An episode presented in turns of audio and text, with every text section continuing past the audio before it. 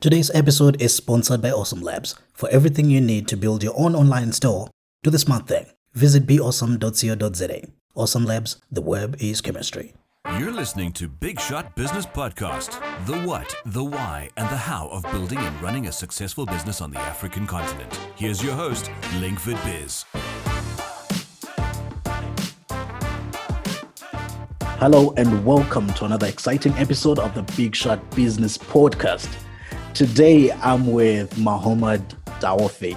He is the um, founder of Cure Bionics, a Tunisia based uh, tech company. They're busy making 3D printed prosthetics. And I think that's something that is quite exciting for Africa. Mohamed, welcome to the show. Hi, it's a pleasure. Thank you for coming through. Thank you for coming through. Amazing work you're doing up in Tunisia there. Yeah, actually, uh, we are trying to change people's lives, and it's not just about Tunisia, so that's very exciting, actually. That's beautiful. That's beautiful. I would claim it and say you're representing Africa. You know, it's really an exciting uh, moment for us and a proud moment for me because um, um, tech is something that I'm very um, passionate about. So I hope today we can we can be able to get deep into it and understand what's behind the business and all the things you're doing. Is that okay? Okay. Yeah. Let's do it. all right. Beautiful. Beautiful. So first things first. You know, everybody has been has been talking about Cure Bionics. I believe it's been on the news a couple of times. Um, it's it's made headlines ac- across the world. But first things first, would really want to know the man behind it. So if you would introduce yourself and tell us who Mohamed Dhaouafi is. Okay, so uh, so I'm from, I'm from Tunisia. I'm 20 year, 28 years old. Uh, I'm an engineer. I studied engineering, uh, electronics engineering. Then I did the master's degree in management of NGOs. I had some summer studies at Montana State University, also in leadership and conflict resolutions. And I'm a person who's passionate about uh, making some real change in the field, not just talking about it. So, yeah, it all started uh, from there. I didn't know from where to start actually, but that feeling of uh, or that desire of changing things to the better was somehow uh, pushed me to to to start maybe Cure Bionics. So yeah. Wow, that's that's fantastic. You know, not everybody wakes up in the morning and say, "I'm going to make a 3D printed prosthetic." What got you there? Actually, the thing which is funny in the story that I never, uh, I never thought that I will be doing something similar, and I never thought about being an entrepreneur. I had that feeling of making things better, but not through entrepreneurship so yeah so things started like from uh, university. So i used uh, so for engineering studies in tunisia we have like a french system which is two years of preparatory school then you have a national exam then you have a rank and based on that rank they uh, they orient you to some engineering university. And i was somehow a brilliant student but I didn't succeed that exam that year. It was more about the mental, uh, mental, let's say, readiness. I wasn't. I didn't feel that I had something that pushed me more after all of these years of studies, like 18 years of studies, and then had the, that exam. But I was somehow mentally tired. So after that, I started asking myself, what if I succeeded? What's gonna change? What I'm gonna do? Am I just gonna study like everyone? And I started asking questions but never had answers. And I succeeded the, the, the exam the year after. And when I was at the engineering university of Sousse, École Nationale d'Ingénieurs de Sousse, uh, I started searching for like for myself what I can what can I do, what I'm good at, what I am bad at. So I started doing a lot of activities from uh, extra professional activities, extra uh, curricular activities, NGOs, uh, let's say, uh, organize events, doing a lot of uh, community service. And I started learning a lot about what I can do. I started get, getting a lot of skills, even some simple uh, things like a strike for engineering, for engineers. I was learning how to talk to people, how to talk in public, how to use my body language. And then I remember that I, uh, I had to participate in a student challenge uh, called Tunisia Entrepreneurship, Nizou. So it was between two universities, mm. two mixed universities, uh, mixed teams, let's say, of engineers and business students. And we had to solve some issues. It was not uh, somehow limited, but it was uh, meant to be uh, profitable in the future and scalable. And we were developing uh, a, a, platform, an online marketplace for uh, medical devices. Uh, and one of the team members, uh, we were brainstorming what kind of medical devices should we include, and we started from there. And one of the team members was uh, talking about his cousin who was born without her two upper limb, and that was the start. From there, we said, "And what's the problem? What, what are prosthetics?" I never like thought. I I don't know what what what are prosthetics. I don't even focus on people who have limb differences on the street because I don't see them. It's about seeing. It's you start noticing the things that you want to see. It's, it's about it's about this. There is a lot of good and bad things in our life, but it's all about what we want to see. And and and, and during that day, we started to see that part of the disabilities, and we we found that it's very expensive. It's not available, and we started learning about it. And finally, decided to work on a prosthetic. We said, why should we develop a platform that includes products that are not accessible for people in Africa or in other developing countries or continents. So yeah, uh, actually we did a first prototype. It was a mechanical prototype, and it was very simple but very uh, inspiring for uh, the jury with the pitch we did. So we got the first prize. We worked on a second version, which was myoelectrics. So it was somehow controlled with muscles, but it was very, let's say, uh, beginner and very uh, early stage, bad design, etc. And then we didn't agree as a team. It was like uh, one of the, it's, it's still one of the biggest problems for startup failures or biggest, let's say, reasons causes for startup failure. So we failed to continue together. Everything uh, collapsed, and I had, uh, I was somehow in a very bad situation because I loved that project. And it came uh, during the same year of my graduation. So we have, in the end of the year, uh, the last year of the three years of engineering studies, we have to have uh, an internship of graduation to have to do a project. And I had an opportunity in Canada in that year. And I remember waking up one morning telling my parents, I'm not gonna go. I'm, I'm gonna stop the procedure and I want to stay, I want to do the project. So it was like pitching to my parents and getting some money from them. They supported me with some money, I guess less than thousand dollar, less one, less than one thousand dollar. I had in let's say uh, traditionally you have two supervisors in the project. You have one academic, one professional. So I didn't have a professional because I was my own professional supervisor, and I didn't have an office because it was done in my home. So yeah it started from there. I was going like through a hard a tough period. I was depressed no no team. How should i start things from scratch? I remember let's say i had i had to go like through some programs one in russia and one in uh, in the us to work more on the vision and on the structure of the project in that year before even starting the tech. So i was traveling during my internship learning new things on how to build the prosthetic not just as a technical device but as a full uh, project a sustainable project. We worked on the vision mission objectives and, and a lot of good things.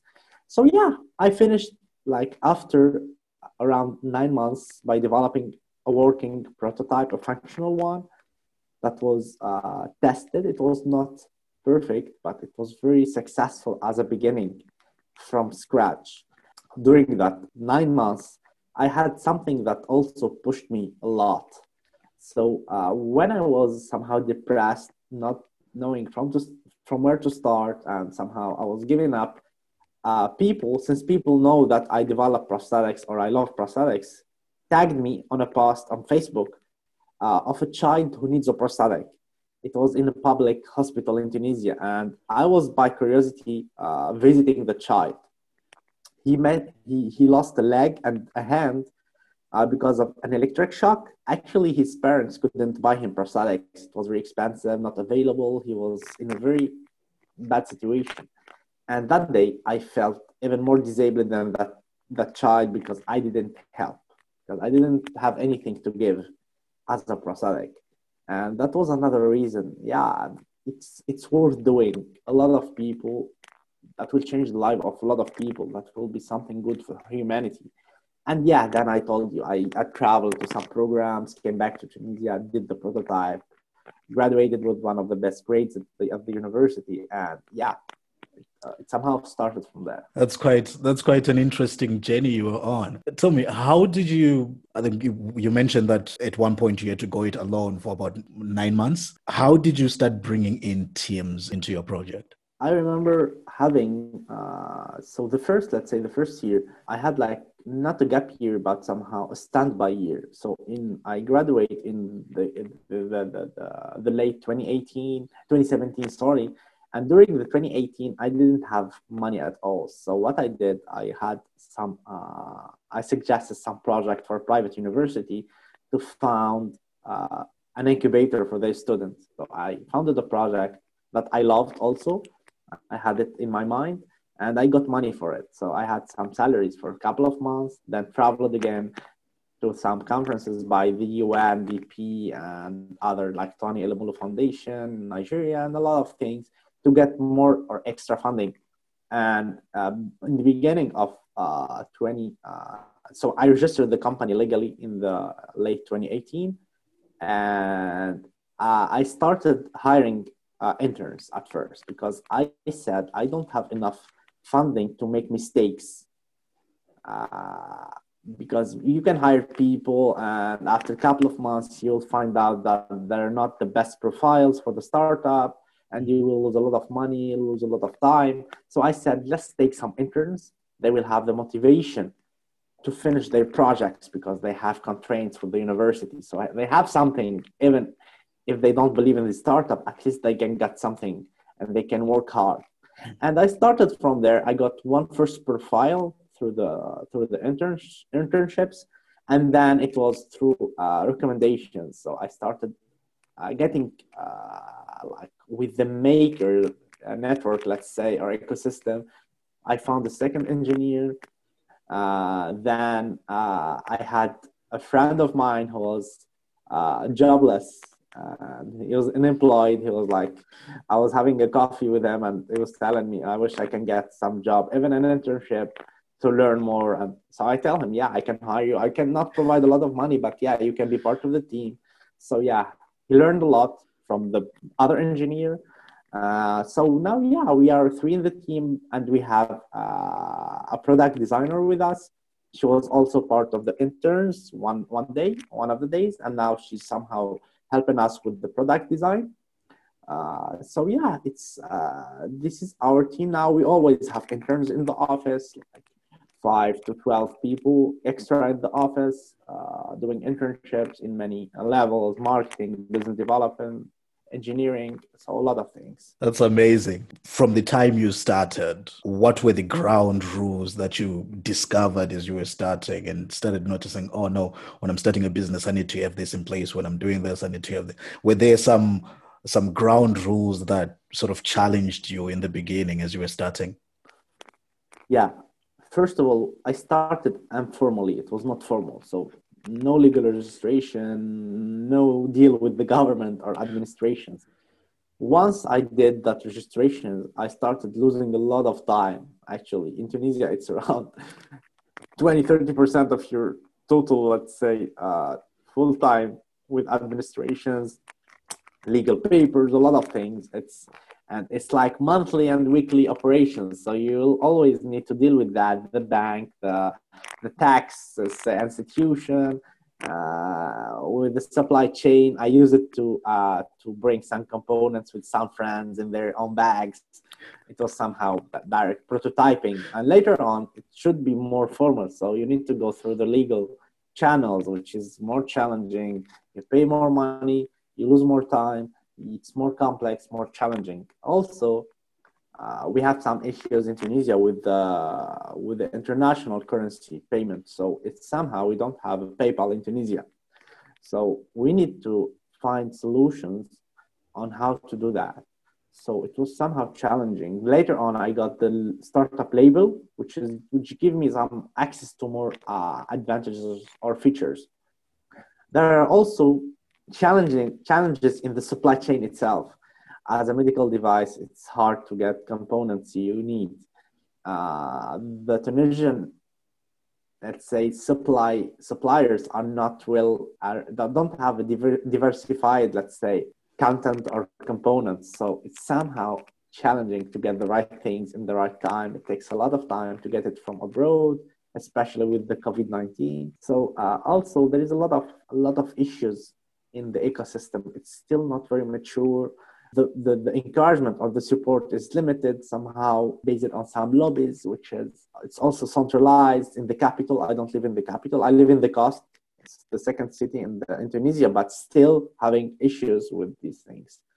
All the events, all the big administrations, everything is in the capital. So you always need to move for two hours to reach that place to get some paper done or to attend some event or to go network or to go for some meetings. So it's somehow challenging in many levels, but at the same time, it's a low cost development.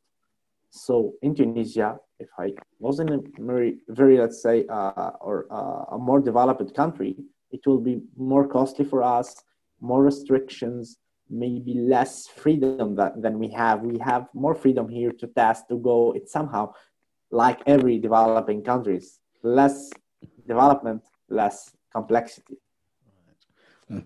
That's quite interesting. So that that sort of opens up, um, um, I believe, the continent to to mm, an opportunity for maybe better infrastructure, better ecosystems for for startup or uh, better readiness to do business generally. As you mentioned, that supply chain is still something that needs um, it leaves more to be desired, and I think it's it's like that in most countries ac- across the continent.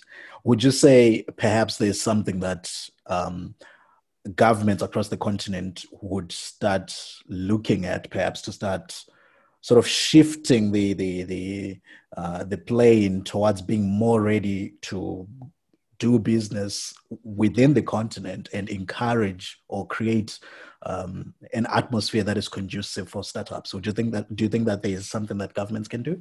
Actually, uh, yeah governments have some uh, some part of the game or can can be part of the game but they're not the only the only people here actually it's somehow a joint efforts or uh, a complementary efforts. there is the government also the private sectors people who have money to invest take risks also the ngos so it's somehow a total or a joint players who can change the ecosystem I guess the main the main player is the government. Yeah, should should. So as I said in Tunisia, we have this special law for startups. It's a good law. It gives a lot of advantages, but still limited, and many advantages are not activated because of other laws. Uh, so it's still very limited, but it's a good start. It's a good step. Uh, we are all proud as, as a startup community. Uh, it gives us some scholarships, for uh, entrepreneurs for 12 months. It gives us some more access to international currencies for funding, uh, for some uh, custom regulations, with some social security payment. They, they pay it for you for one year, I guess, or two years, or even more.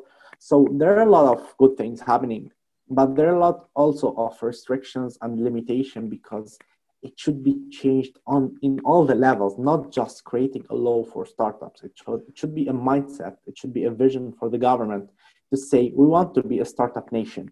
We want to, for example, to be cluster for healthcare, for AI, for I don't know, for uh, for mechanical, for industry. So it's a country a vision. It's not just about startups. So yeah, so that's that's what I think about this point. I think that startups can change a country, can change the economy, can change communities, can contribute to the development of a country. It's not just about industry. I know industry can bring a lot of uh, employment, can bring a lot of big investments, but also startups can change things and can innovate and can do it quickly and can be flexible doing that, which is not the case for industry. So, uh, so yeah, I believe it's it's a good uh, step that that governments in our continent should start thinking of. Uh, there's a lot of good initiatives. There's a lot of governments doing this, but still limited. Looks like there's quite there's quite a lot of work still to be done. But um, I think what what Tunisia has done it's a it's a good start, as you're saying. Now let let's get back a bit into into your business. If you were to if you were to describe it holistically, what would you say is the core business that you guys do? So we empower people with disabilities somehow one day we'll be empowering everyone because we are talking about assistive devices like exoskeletons. People are wearing exoskeletons. They're fine, but they're wearing exoskeletons and it's called assistive devices. So we empower people. Uh, we are working as a beginning on people with disabilities and more specifically on people with limb differences, people who lost their, their hands, who were born without their hands, legs, fingers, but our main project is a bionic arm, a 3D printed bionic arm that is uh, controlled with muscles. So no surgical intervention. It's 3D printed. It's uh, somehow uh, easy to use because it's AI powered. It has a solar uh, charger. We are finalizing the charger. It's going to be charging using uh, solar uh, solar power for countries who don't have access to electricity. We want to be inclusive and it's not their fault that the government is not providing electricity. So we want to uh, fill that gap. Uh, also, the prosthetic is customizable. So there are some external covers that are changeable continuously. So people can just remove them, add it. It's like with magnets, it's easy to remove, easy to add, and they can have the best design and colors they want.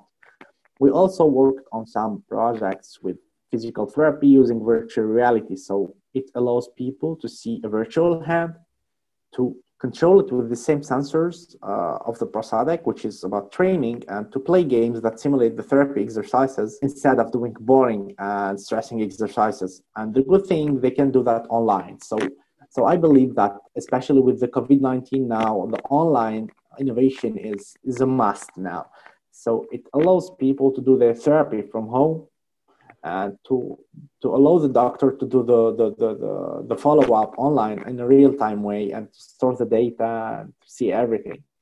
We also did some projects with prosthetic legs. We did some projects with some physical therapy for hands for people who have neurological problems with hands. So yeah, we're trying to do some R&D in many parts to think of the future, to see new uh, new ideas that can help people in having a better life or better opportunities. I think it's going to be really life changing. I cannot Im- imagine what disabled people would, would feel like generally in life, but I think having that ability back, being able to use both hands again it's i think it's something that is going to revolutionize the way we we we look at the world and the way Africa is viewed generally. Yeah, actually, I have an, an anecdote with this. So mm. we've been filming once with one of the prototypes, and we had a lady. She's 16 years old. She's she's an amazing girl, and she's uh, she was like uh, wearing the prosthetic for a first uh, scene then uh, I told her, let's say, give us the prosthetic. We will take it. Uh,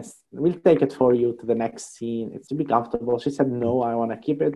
And then we wanted to uh, show her the video before posting anything. Yeah, come and see what you said. Do you agree on this? She said, no, I have a bad voice. And she closed both of, both of her ears.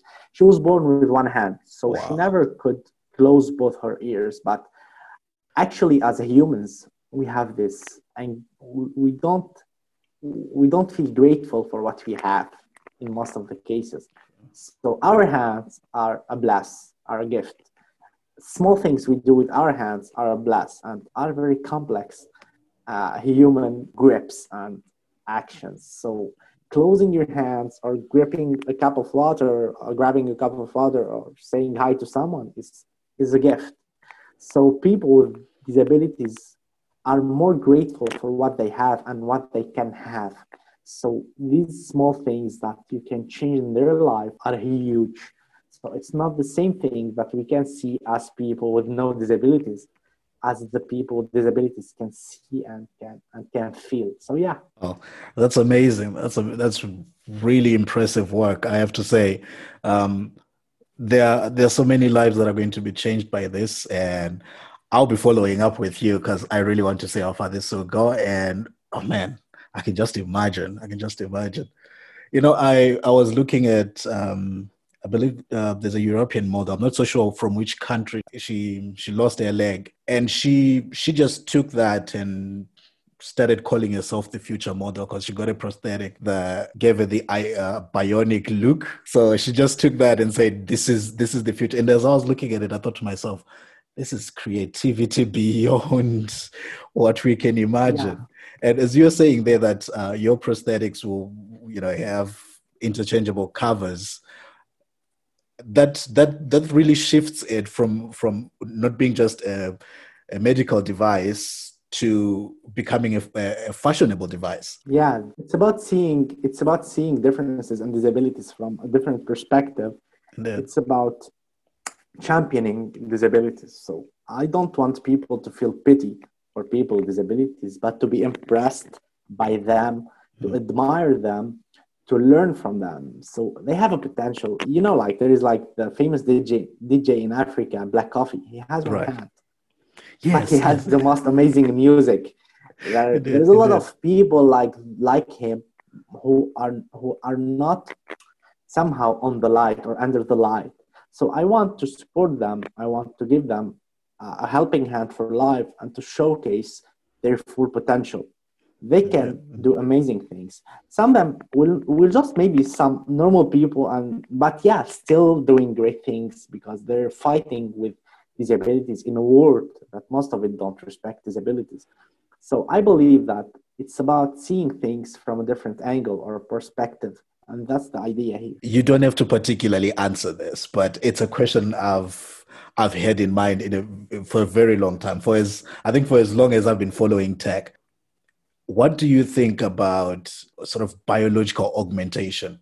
Somebody that has everything correct, but maybe they want a bionic eye or they they want a different hand or they want a couple of other fingers the first possible application of it that i i saw or heard of if i can put it that way was of a man that had three hands. I think um, from i'm not so sure if this is factual or it's something that is still an idea but i believe the the the us military was working on an on a on a third arm for the for the army that would sort of carry the gun so that the man doesn't get tired which i'm not so sure if it's factual but you know uh, uh, when you're looking at, at, at r&d there's so many things that pop up but anyways to me it looked like it was human augmentation like we're trying to feather ourselves into the age where we are we sort of have this symbiotic uh, relationship with technology to a point where I think to some extent you won't be able to tell the difference between which part is human and which part is machine, if I can put it that way. What do you think about that? Actually, I believe that uh, that as I as I started in the beginning, I told you we it's about empowering people, and one day we'll be empowering people with no disabilities. I guess that human and machines are somehow going to to to to be more to be closer and maybe to uh, to get more combinations in the future and as i said i was saying that somehow in a funny way with some friends one day maybe you'll have a hand and you'll say oh, i need a more a stronger hand or uh, a, a hand that doesn't uh, feel tired or hand that doesn't get sick or, or somehow apart. There's a lot of other parts in the body the heart the kidney a lot of things that uh, people are talk, working on the brain now machine interface like the elon musk thing and uh, neuralink uh, project. So i guess we are going as a humanity to that it's not a choice one of the dates it will not be a choice it will be a trend it will be uh, let's say a field of the development but for us i believe as let's say as a mid or short and midterm, we are working with people with disabilities. We want there will be always people with disabilities, and that's our main focus. But as R and D, we can go further. We can go and test a lot of good things. I believe that it's about empowering people, whatever they are, and, and but, but for now, it's about just people with disabilities. But maybe in the future, yeah, we'll be having maybe even right. robots or something. no, it is. It, it it does seem to be a a, a really promising future. Um, but um, from your side, where do you think where do you think your industry is going? What what should we be expecting from it? Let's say in the near future. Actually, by being like passionate about tech, by reading a lot about what's happening, I believe that we are going even faster than than we think to that to that to that uh, edge or to that uh, era. Uh, human uh, humans and robots, as I said, are gonna are getting closer than than we used to know. Uh, we are talking about bionics in every part of the humans. We are talking about, uh, as, as you said, bionic eyes. There are bionic eyes. There are bionic legs, hearts, hands, everything. So uh, it's uh, it's somehow, as I said, Elon Musk is working on how to uh, how to add programs to the brain with a SIM card so yeah, it's crazy. It's it's I guess it's uh, it's going faster than we thought. All the movies we watched are gonna be like somehow somehow it, maybe one day military people will not be humans. It will be half humans, half robots, or maybe full robots. Yeah, so I don't see it very very far. It's very close. I don't know. It's it's both exciting and scary. you know? that's the singularity that... point. Yeah, that's the singularity point. I, I, I remember like attending one one uh, conference and it was about the singularity point not from the physical aspect but from the innovation aspect. So technology is going to either solve our problems or it's going to destroy everything because like we are in a high potential of technology now. It's crazy. We're a lot of tech around us. Cars are autopilots. That have autopilots uh, robots are supervising everything. We are always connected. So so it's gonna either make our life better or it's gonna either make our life worse by restricting our life by being uh, less human because one day as i said in the airports there will be no humans to to have that contact. There will be only robots only robots. Oh that's it's it's amazing. We really um, uh, I'm really bracing up for it because I think um, we are very close to that future, considering how fast tech is moving. Where where do you see, let's say, Africa as a continent? Where do you see Africa in the in the tech space? What role do you think we can take or should take? I believe this continent is the future, but it can be either our future or can be the future of other people or other countries or governments. you know that most of our African countries are somehow occupied indirectly or uh, informally. So uh, uh, we are somehow uh, not free to choose, not free to decide. And that's a problem, I guess. The day mm. we will be able to decide and to choose and to have our own resources and to have our, our own youth here not running from our countries, we can be the future of this world because it's a virgin continent. It has a lot of potential. It's one of the youngest continents. I'm talking about people in this continent. They're young people here, so they can do a lot. I went to, I guess, six, seven African countries. Not a lot, but still a good, uh, good, good part of the continent. and I saw a lot of, a lot of energy. I saw a lot of potential. Things are still not developed, so we can do a lot to make it better. We can work on. I said where where, where problems are, where opportunities are. So if you have problems with housing, you can innovate. If you have problems with transportation, you can innovate. So there are. It's not the same like being in the U.S. It's somehow a competitive market with a lot of people inside. Things are very uh, complex, but yeah, you go to, to Nigeria, to Tunisia, to South Africa. There's a lot of things to do. So we can build things the right way. We can learn from other people. We can do it the right way. But as I said, since or until that time, I hope things get better with our governments to be more uh, independent, let's say yeah that would be that that really would be i think um um the place we want to be where where all the possibilities that the continent hold are possibilities for us, not just possibilities for for others, and that we could, you know, we sort of continue to see opportunity on the continent because at most, and this is the, this is something that uh, sort of frustrates me. Not that we don't want people to to own things in Africa, but for the fact that some of the most mundane things that are connected to Africa are not owned by Africans, which which to me it's yeah, it's it's it's, it's really it it's frustrating wow. and some some sometimes it, it makes me angry. yeah, yeah. countries yeah. countries with resources are having civil wars and are one of the poorest countries. There are a lot of them having when you see some Gulf countries having the oil uh, and gas and having all of the resources. And when I see some African countries having all the gold and all the mining and everything, and they're the poorest and they're fighting all the day, getting, uh, uh, getting let's say, uh, a lot of weapons instead of uh, technology, getting a lot of weapons instead of uh, education, and they're killing themselves and each other it feels I feel angry about this. I, I say yeah, we are we are not we are occupied. Yeah, we're still occupied, but it's different kind of occupation and it's a different kind of uh, of occupier. So yeah, uh, it, it's frustrating and it's somehow making me angry. Mm.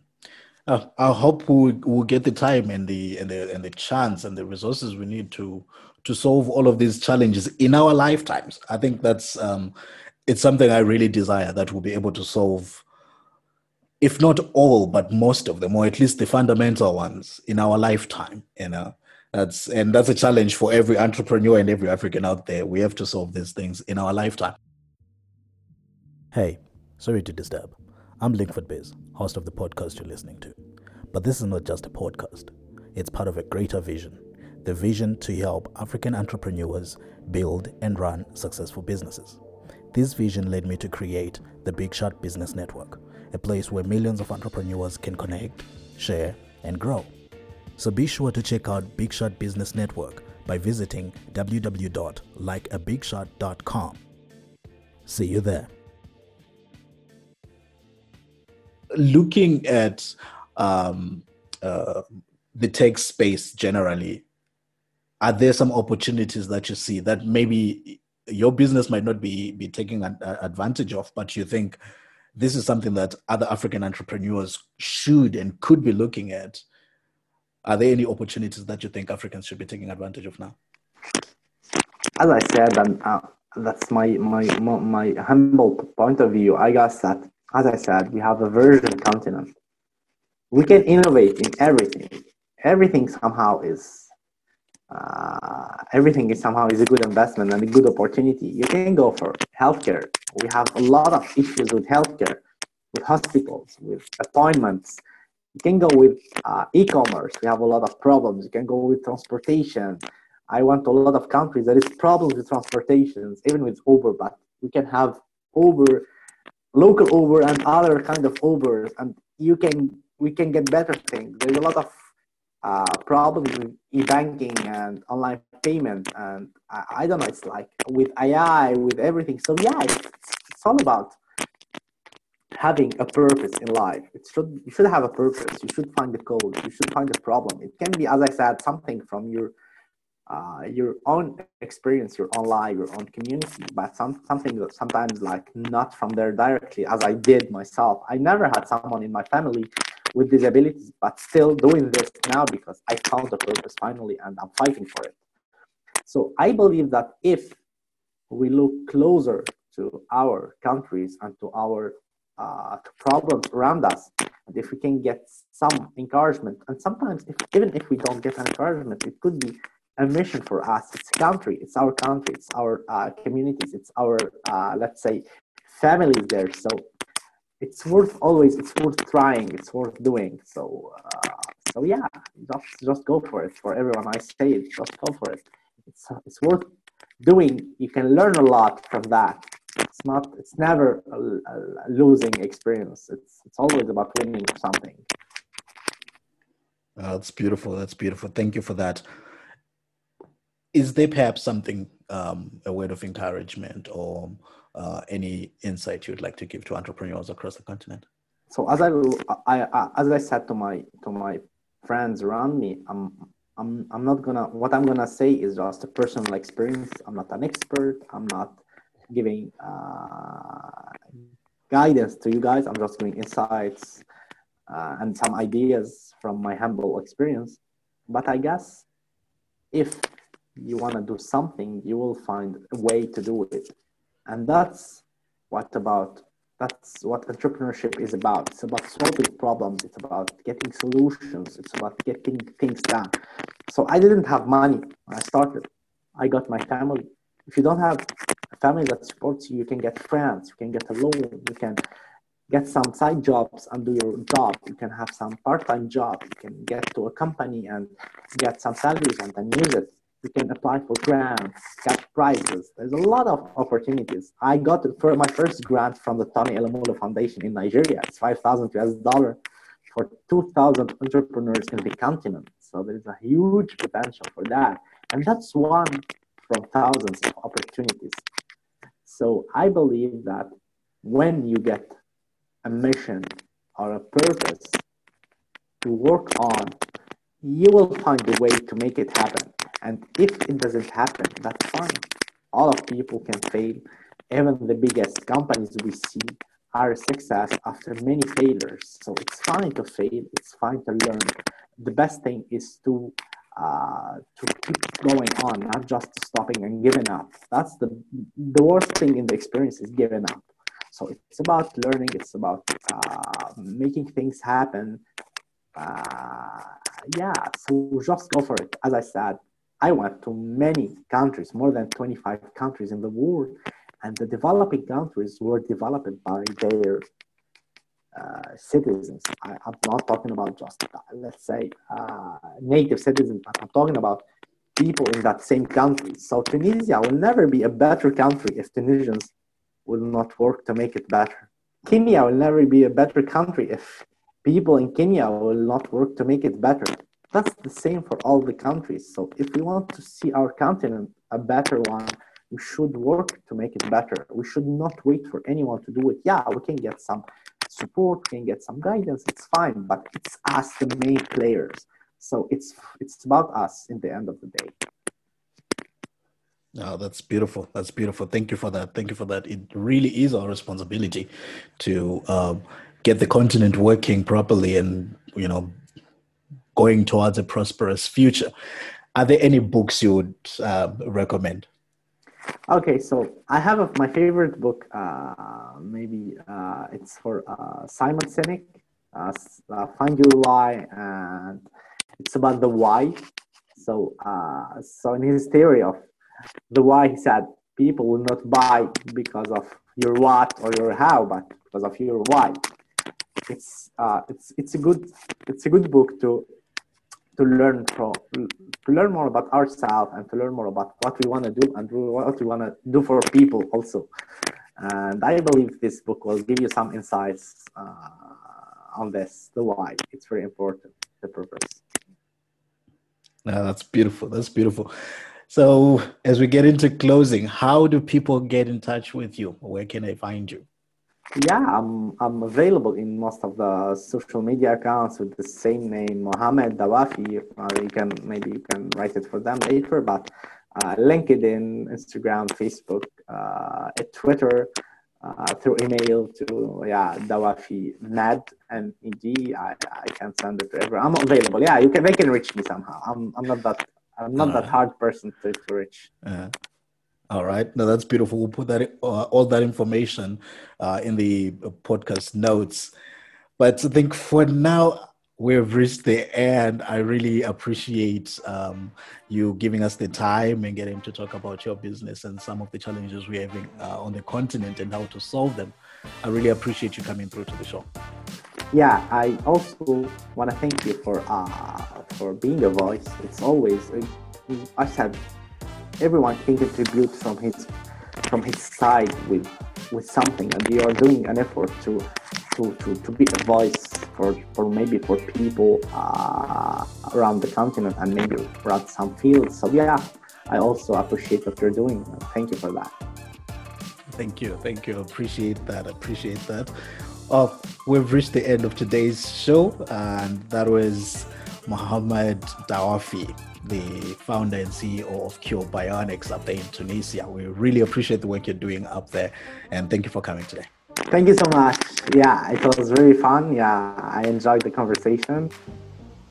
We hope you enjoyed this week's episode. Remember to subscribe, review, and share this podcast. Be sure to join millions of fellow entrepreneurs at Big Shot Business Network. For this week's show notes, visit likeabigshot.com slash podcast. Until next week, this has been the Big Shot Business Podcast.